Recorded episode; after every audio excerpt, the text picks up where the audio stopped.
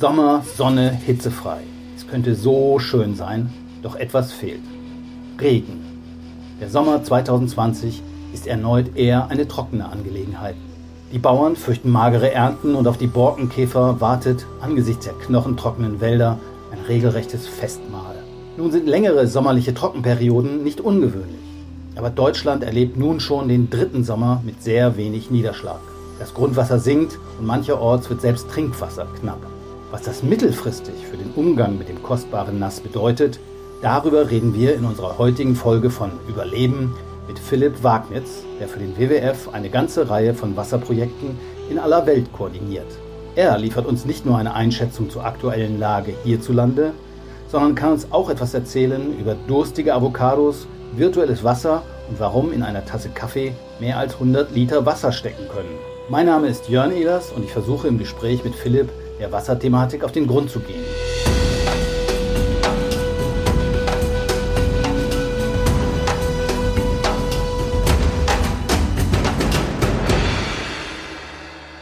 Hallo Philipp, schön, dass du da bist.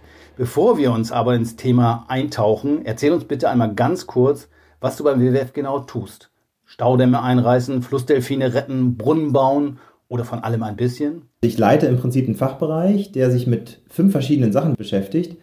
Und die wichtigsten sind der Schutz der internationalen Flüsse, der Schutz der internationalen Wälder, der Schutz von Biodiversität und Bergbau ist ein neues Thema, das hinzugekommen ist, was wir jetzt gerade neu aufmachen.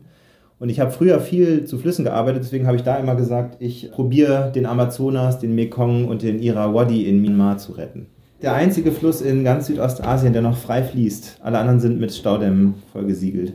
Okay, heute reden wir aber nicht über den Irrawaddy, sondern wir reden über Deutschland und die Situation hierzulande. Ich wollte eigentlich einsteigen mit einer Meldung aus der vergangenen Woche.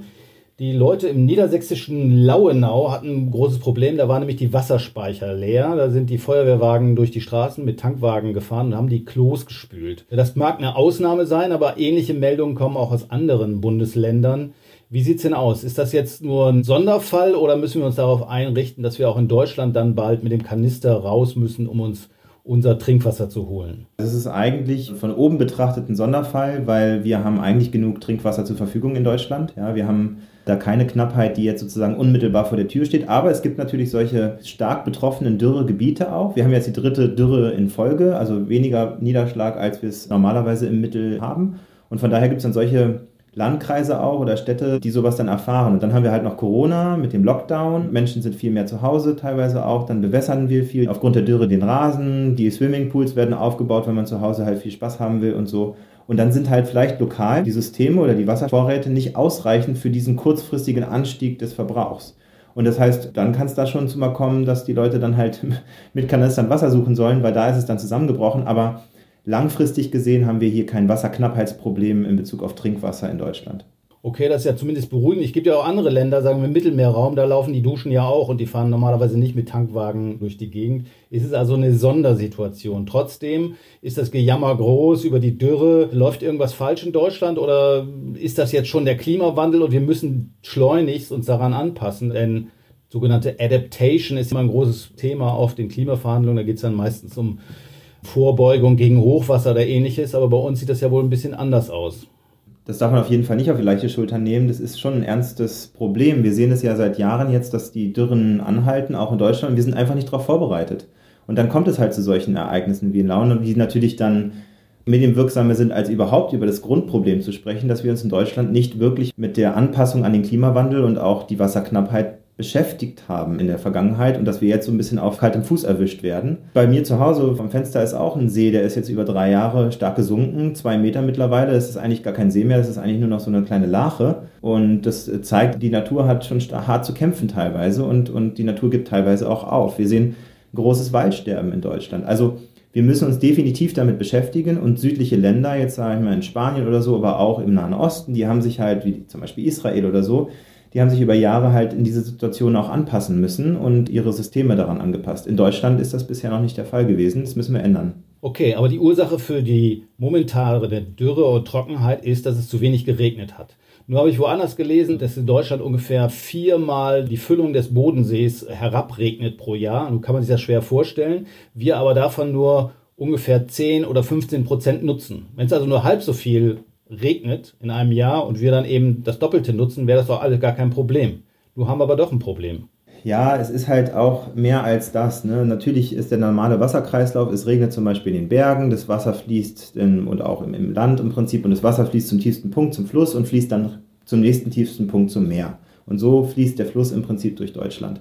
Wenn wir jetzt sagen würden, wir müssen all das Wasser, was im Fluss fließt, auch irgendwie trinken oder verbrauchen, dann haben wir die Rechnung falsch gemacht, weil das Wasser erhält ja auch unsere Landschaft, erhält unsere Natur, erhält unsere Wälder, unser, unser Essen und so weiter. Und wir können jetzt nicht einfach nur sagen, wir müssen das nutzen, jeder verlorene Tropfen ins Meer ist verloren, sondern es ist ja ein großer Kreislauf. Ne?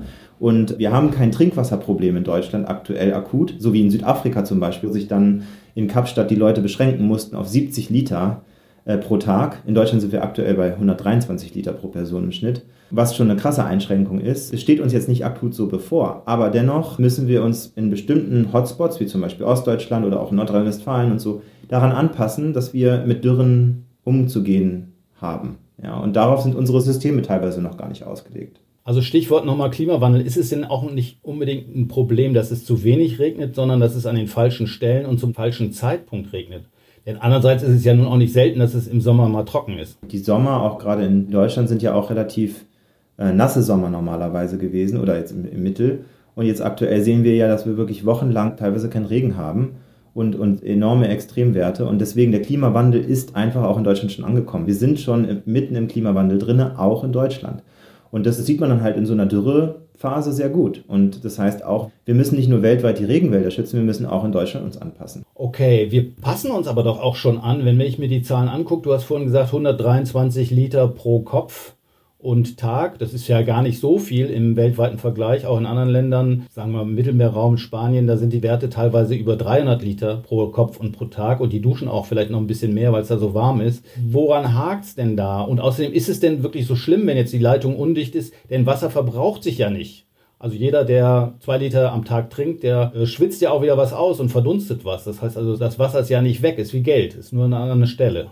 Naja, also es gibt da halt den großen Unterschied zwischen Wassernutzung und Wasserverbrauch. Ne? Und auch wenn wir sagen, in der, die deutsche Industrie oder die Energiewirtschaft in Deutschland ist der größte Wassernutzer, ist es noch nicht der größte Wasserverbraucher. Das sind dann schon die Kommunen, also die, im Prinzip die wasserfairen Entsorgung und so. Und in der Landwirtschaft ist es auch so, dass halt Wasser stärker verbraucht wird, aber auch viel mehr genutzt wird. Es ist immer die Frage, wenn jetzt zum Beispiel ein Kraftwerk Wasser zur Kühlung nutzt, ja, und das Wasser aber wieder einleitet in den Fluss, also runterkühlt wieder und dann einleitet in den Fluss, davon ist nur das Wasser verloren, was in diesem Kühlungsprozess verdunstet ist. Und der Rest fließt wieder in den Kreislauf zurück. Sozusagen geliehenes Wasser, wenn man so will. Genau, und alles Wasser, was ich jetzt äh, trinke, hier meine zwei Liter am Tag, die gehen natürlich in mich rein und dann ist das Wasser, das verbraucht wurde.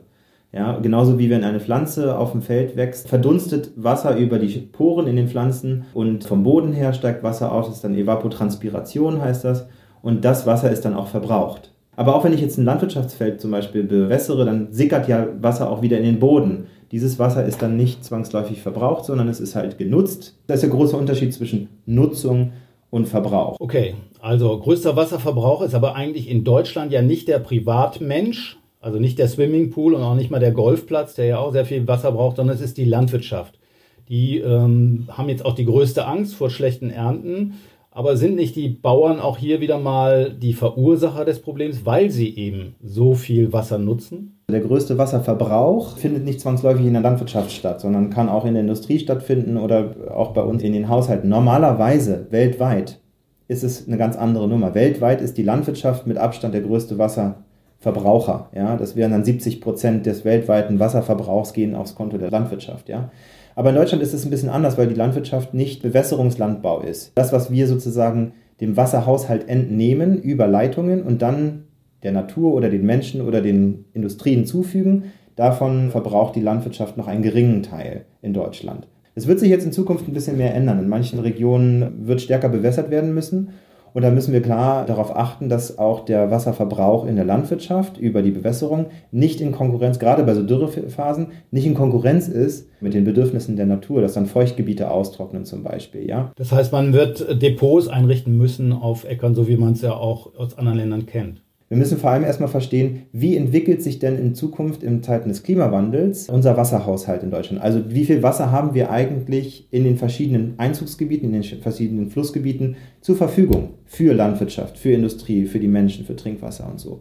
Und das müssen wir erstmal abschätzen können. Diese Abschätzung haben wir noch gar nicht. Und wenn wir das wissen, können wir regional, wie zum Beispiel jetzt in Sachsen oder in Lauen dann, Wasserbedarfskonzepte entwickeln und die dann umsetzen. Also man muss dann im Prinzip genau, was du sagst, aber nicht überall Reservoirs anlegen oder Stauseen anlegen und so weiter, aber nicht überall, halt da, wo es gebraucht wird. Was muss sich denn verändern in unserer Landwirtschaft? Wir haben große Probleme, was den Grundwasserspiegel angeht. Das liegt einfach daran, dass es jetzt schon mehrere Jahre hintereinander relativ wenig geregnet hat. Was muss sich tun in unserer Landwirtschaft, damit es besser funktioniert? Wir haben eine sehr intensive Landwirtschaft. Ne? Wir sind ja nicht überall Ökolandbau in Deutschland, ganz im Gegenteil. Und wenn man über mehrere Jahrzehnte mit starken, großen Maschinen die schwer sind, die Felder bearbeitet. Wir haben ja sehr, sehr fruchtbare Böden, aber trotzdem wird der Boden immer kompakter, immer mehr zusammengedrückt.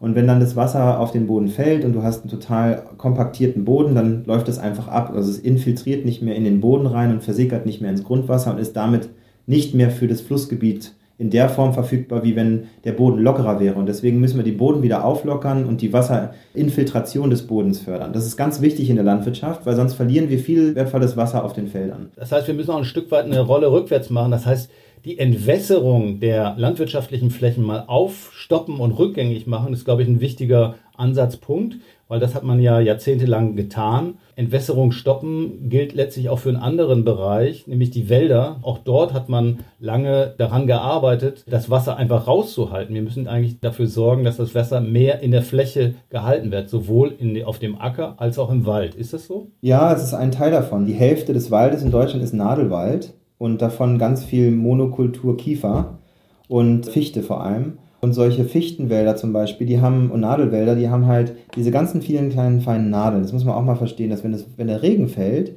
sammelt sich das Wasser, also bindet sich das Wasser stärker in den Nadeln. Die Oberfläche, an denen sich das Wasser sammeln kann in einem Nadelwald, ist viel, viel größer als in einem Blätterwald. Das heißt, es kommt viel weniger Regen überhaupt auf den Boden des Waldes, weil es in den Nadeln hängen bleibt. Viel mehr als bei Blättern. Und das ist schon mal so eine Sache, dass wir im Prinzip Wälder lange kultiviert haben, die wir natürlich für Holznutzung vor allem äh, aufgebaut haben, die aber nicht naturnah sind, die nicht wirklich gute, intakte Ökosysteme sind. Und dazu haben wir Entwässerungsgräben gemacht, haben wir halt Torf, Moore, haben wir äh, relativ nasse Standorte entwässert, um dort halt dann Waldbau zu betreiben zum Beispiel. Und damit ist Wasser aus der Landwirtschaft abgeführt. Aber jetzt haben wir das Problem, dass wir halt dieses Doppelding haben. Es kommt zu wenig Wasser auf den Boden aufgrund der Bäume, aufgrund der Nadelbäume. Der Wald ist total monoton und die Waldböden sind dadurch abgestorben. Und dann haben wir auch noch die Wälder entwässert. Und jetzt haben wir genau das Problem, gerade auf sandigen Böden und so weiter, der Borkenkäfer. Wenn die Wälder kein Wasser kriegen, kann der Baum auch kein Harze bilden, damit der Borkenkäfer nicht angreifen kann. Und schwuppsiwupps denkt sich der Borkenkäfer, ich bin im Schlaraffenland und deswegen haben wir jetzt auch ein großes Waldsterben. Also Waldsterben aufgrund von Wasser, das nicht mehr verfügbar ist und einem Borkenkäfer, der sich schön austoben kann. Es sind heute neue Zahlen vorgelegt worden, was die Waldschädigungen durch die Dürre letztendlich angeht. Da ist von 300.000 Hektar zerstörtem Wald die Rede. Das ist erstmal eine abstrakte Zahl. Ich habe mal so über einen dicken Daumen kalkuliert, das müssten ungefähr drei Prozent des Waldes sein. Wenn ich das richtig verstehe, müssen wir ja unsere Wälder sowieso umbauen. Das heißt, weg von den Nadelbäumen hin zu Mischwäldern. Von daher ist das doch vielleicht auch eine gute Chance. Wenn diese drei Prozent des Waldes eh abgestorben sind, dann kann man jetzt doch anfangen, den Wald so umzubauen, indem man zum Beispiel andere Bäume pflanzt. Die Grundidee müsste sein, wir brauchen einen klimaangepassten Waldumbau, der aber über, das ist jetzt das Schlagwort Naturverjüngung stattfindet. Also, dass der Wald sich selber fortpflanzen kann. Dass zum Beispiel Vögel Samen über den Kot, Samen in die Landschaft bringen von Bäumen, die sich dann dort behaupten können, die vorher nicht da waren. Oder dass Bäume ihre Samen selber abgeben können, dass da sozusagen freie Flächen, wo jetzt äh, tote Bäume sind, wieder nachwachsen können. Anstattdessen wird halt ein Förderprogramm aufgesetzt von der Bundesregierung, das halt auch wieder probiert, waldwirtschaftlich diesen Waldumbau über Menschenhand zu machen. Also es findet im Prinzip genau das nicht statt. Es findet kein naturnaher Waldumbau statt, und kein klimaangepasster Waldumbau, sondern es wird halt im Prinzip ein Pflaster auf die Wunde geklebt, aber nicht an der Ursache wirklich geschraubt. Und da begehen wir gerade einen großen Fehler. Dazu haben wir natürlich überhaupt keine Ahnung, wie es in Zukunft mit dem Klimawandel aussieht, was es eigentlich für den Wald bedeutet und welche Arten wir wirklich wo anpflanzen müssten oder halt sich selber verjüngen lassen müssen. Und das sind alles so ganz viele offene Punkte. Das heißt, diese 300.000 Hektar, die wir an Waldverlust jetzt haben, das ist ja gerade erst der wirkliche Anfang. Wir haben ja noch viel mehr Waldfläche in Deutschland, bei der es jetzt schon kritisch aussieht und die wird auch weiterhin sterben in Zukunft. Und wir können natürlich jetzt noch so viele Waldkonjunkturprogramme aufsetzen, aber was wir wirklich brauchen, ist eine grundlegende Strategie, wie wir klimaangepasst unseren Waldumbau natürlich machen. Da sind wir aktuell, so wie die Zeichen sind, nicht dran. Äh, der WWF hat ja auch Wälder. Wie machen wir das da? wir lassen die Wälder machen. das heißt? Bevor die Menschen da waren, war der Wald schon da. Deutschland war mal alles Wald und der Wald kriegt es schon ganz gut selbst hin. Und da können wir natürlich auch Bäume fällen, nachhaltigen Waldwirtschaft, ne? aber selektiert, nicht flächendeckend, nicht Kahlschlag oder so, wo dann der Wind reinpfeift und dann der Boden austrocknet, sondern dass wir sicherstellen, dass der Wald in seiner natürlichen Form wachsen kann und dann können wir selektiert, ohne das Ökosystem zu stören, auch Waldwirtschaft betreiben. Aber es ist natürlich schwieriger, sowas zu tun und im Wald nach den richtigen Bäumen zu suchen, die daraus zu befördern, ohne den Boden zu zerstören, ohne die Waldstruktur zu zerstören, als wenn man einfach sagt, okay, heute mache ich die 100 Meter mal 100 Meter und gehe dann mit dem Bulldozer durch. Jetzt mal plakatistisch gesprochen. Okay. Äh, einen weiteren Aspekt würde ich noch ansprechen wollen. Was ist mit der Zubetonierung der Landschaft, also Städte, wo gar kein Wasser mehr versickern kann? Ist da auch ein Wandel erforderlich oder wie siehst du die Entwicklung da? Wir müssen auf jeden Fall auch in den Städten der Bodenversiegelung entgegengehen. Also wenn wir alles zubetonieren und so weiter, dann verdunstet auch auf den Flächen viel und wir brauchen mehr, auch wie in der Landwirtschaft. Also so, eine, so ein Asphalt ist ja auch wie ein kompaktierter Boden, da geht da nichts mehr durch. Also wir müssen es hinkriegen, dass da äh, wieder mehr versickert. Ja? Aber wir brauchen auch, und das ist halt so ein, für die Politik natürlich und für alle, die jetzt vielleicht auch zuhören, ein ganz wunder Punkt, wir brauchen auch eine Nachfragesteuerung. Das heißt also, wir brauchen auch eine Idee davon, wo in Deutschland, wenn wir Dürren haben, wenn es ein, äh, eine Wasserknappheit gibt in dem Gebiet, wie viel Wasser die Leute wirklich verbrauchen dürfen in diesen Gebieten und dann auch im Prinzip mal harte Ansagen machen, wie zum Beispiel, du kannst jetzt nicht jeden Tag deinen fetten Swimmingpool auffüllen und den Garten stundenlang bewässern, weil das am Ende genau dazu führt, dass dann die lokal verfügbaren Wasserressourcen nicht ausreichen. Wir brauchen in bestimmten Regionen in Deutschland auch eine Reduktion des Wasserverbrauchs in den Kommunen oder in den Privatgärten. Mhm. Okay, Wasser äh, ist ein Problem oder ist eine Herausforderung, so würde ich es mal formulieren. Ich glaube oder ich habe den Eindruck, dass im Sommer ist das dann immer mal ein Thema und dann legt man es wieder hin. Aber was bislang auch man noch nicht so richtig im Blick hat, glaube ich, ist das, was wir beim WWF ja auch machen, dieses Konzept Ansatz von dem virtuellen Wasser. Denn wenn wir sagen, wir verbrauchen am Tag pro Kopf 120, 130 Liter Wasser fürs Duschen und für die Klospülung und vielleicht auch fürs Trinken, dann ist ja da noch nicht drin die ganzen Produkte, die wir so konsumieren. Ich glaube, Tasse Kaffee, 100 Liter Wasser ungefähr, Baumwoll-T-Shirt, ein halber Swimmingpool voll, Avocados sind ziemlich durstig. Und wie kann man dieses Problem angehen? Also dieses virtuelle Wasser ist ja im Prinzip das Wasser, was verbraucht wird, um ein Produkt herzustellen. Das heißt also, wenn die Avocado aus Chile kommt, dann wurde das Wasser hauptsächlich in Chile verbraucht. Also 99 Prozent des Wassers für den Anbau der Avocado in einem trockenen Gebiet in, weiß ich nicht, Nordchile zum Beispiel. Und dann ist der Wasserverbrauch ja nicht in Deutschland, sondern der Wasserverbrauch findet in Chile statt. Aber über die Kaufentscheidung der Avocado ja, verbrauche ich im Prinzip das Wasser in Chile. Über den Verzicht der Avocado werde ich nicht den deutschen Wasserhaushalt retten, aber einen Beitrag zum chilenischen Wasserhaushalt machen. Das ist schon ein wichtiges Konzept, um zu verstehen, dass halt der eigentliche Verbrauch der Privatperson liegt zwar bei 123 Liter pro Kopf im Direktverbrauch hier in Deutschland. Also jeder verbraucht durch Waschen, Duschen, Spülmaschine und so weiter, Bewässerung und so, pro Kopf 123 Liter. Aber der eigentliche große Verbrauch sind dann die 5000 Liter, die man über den Konsum mit T-Shirts, mit, mit anderen Produkten, die weltweit herkommen, hat. Und da muss man sich dann schon auch überlegen, ist es alles notwendig? Reden wir von 5000 Liter am Tag pro Kopf? Ja. 5000 Liter? Das ist natürlich schon ein Wort. Da bringt dann auch nicht mehr so richtig viel das Wassersparen und die wassersparende Armatur. Auch in Deutschland sollten wir natürlich weiterhin auch darauf achten, vor allem in solchen Gebieten, wo wir launen, vor allem in einem Dürresommer, vor allem während der Corona-Pandemie, muss ich wirklich meinen Rasen im schönsten Grün haben und fünfmal mähen pro Woche und dazu den Swimmingpool immer frisch jeden Tag auffüllen und so weiter. Muss ich das wirklich? Gerade in so einen Gebieten, wo man halt einen sandigen Boden hat, wo nicht so viel Wasser hängen bleibt und eine starke Dürre herrscht. Nein, muss ich nicht. Auch da hilft Wassersparen definitiv. Aber in Bezug auf den Verbrauch über den Konsum, über was ich esse und so weiter, das ist halt sehr, sehr differenziert. Aber so eine Faustregel finde ich immer ist so, kaufe saisonal, also den Jahreszeiten angepasst, kaufe regional, also in, dein, in dem Umfeld, in dem du bist, und isst vor allem weniger Fleisch. Ja, Fleisch ist ein großer Wasserverbraucher, vor allem jetzt über die Sojalieferketten zum Beispiel, ist aber auch ein großer Entwaldungstreiber, es ist ein großer Klimakiller. Also Fleisch, ganz Verzicht will ich jetzt nicht propagieren. Aber wenn man ein gutes Fleisch isst, ist ja auch okay, aber halt weniger davon. All das hat auch Auswirkungen auf sozusagen die eigene Wasserbilanz. Okay, wenn ich aber die Wasserbilanz aufhübschen will, dann muss ich eigentlich vor allen Dingen im Winter duschen, weil da gibt es ja mehr Wasser und im Sommer weniger.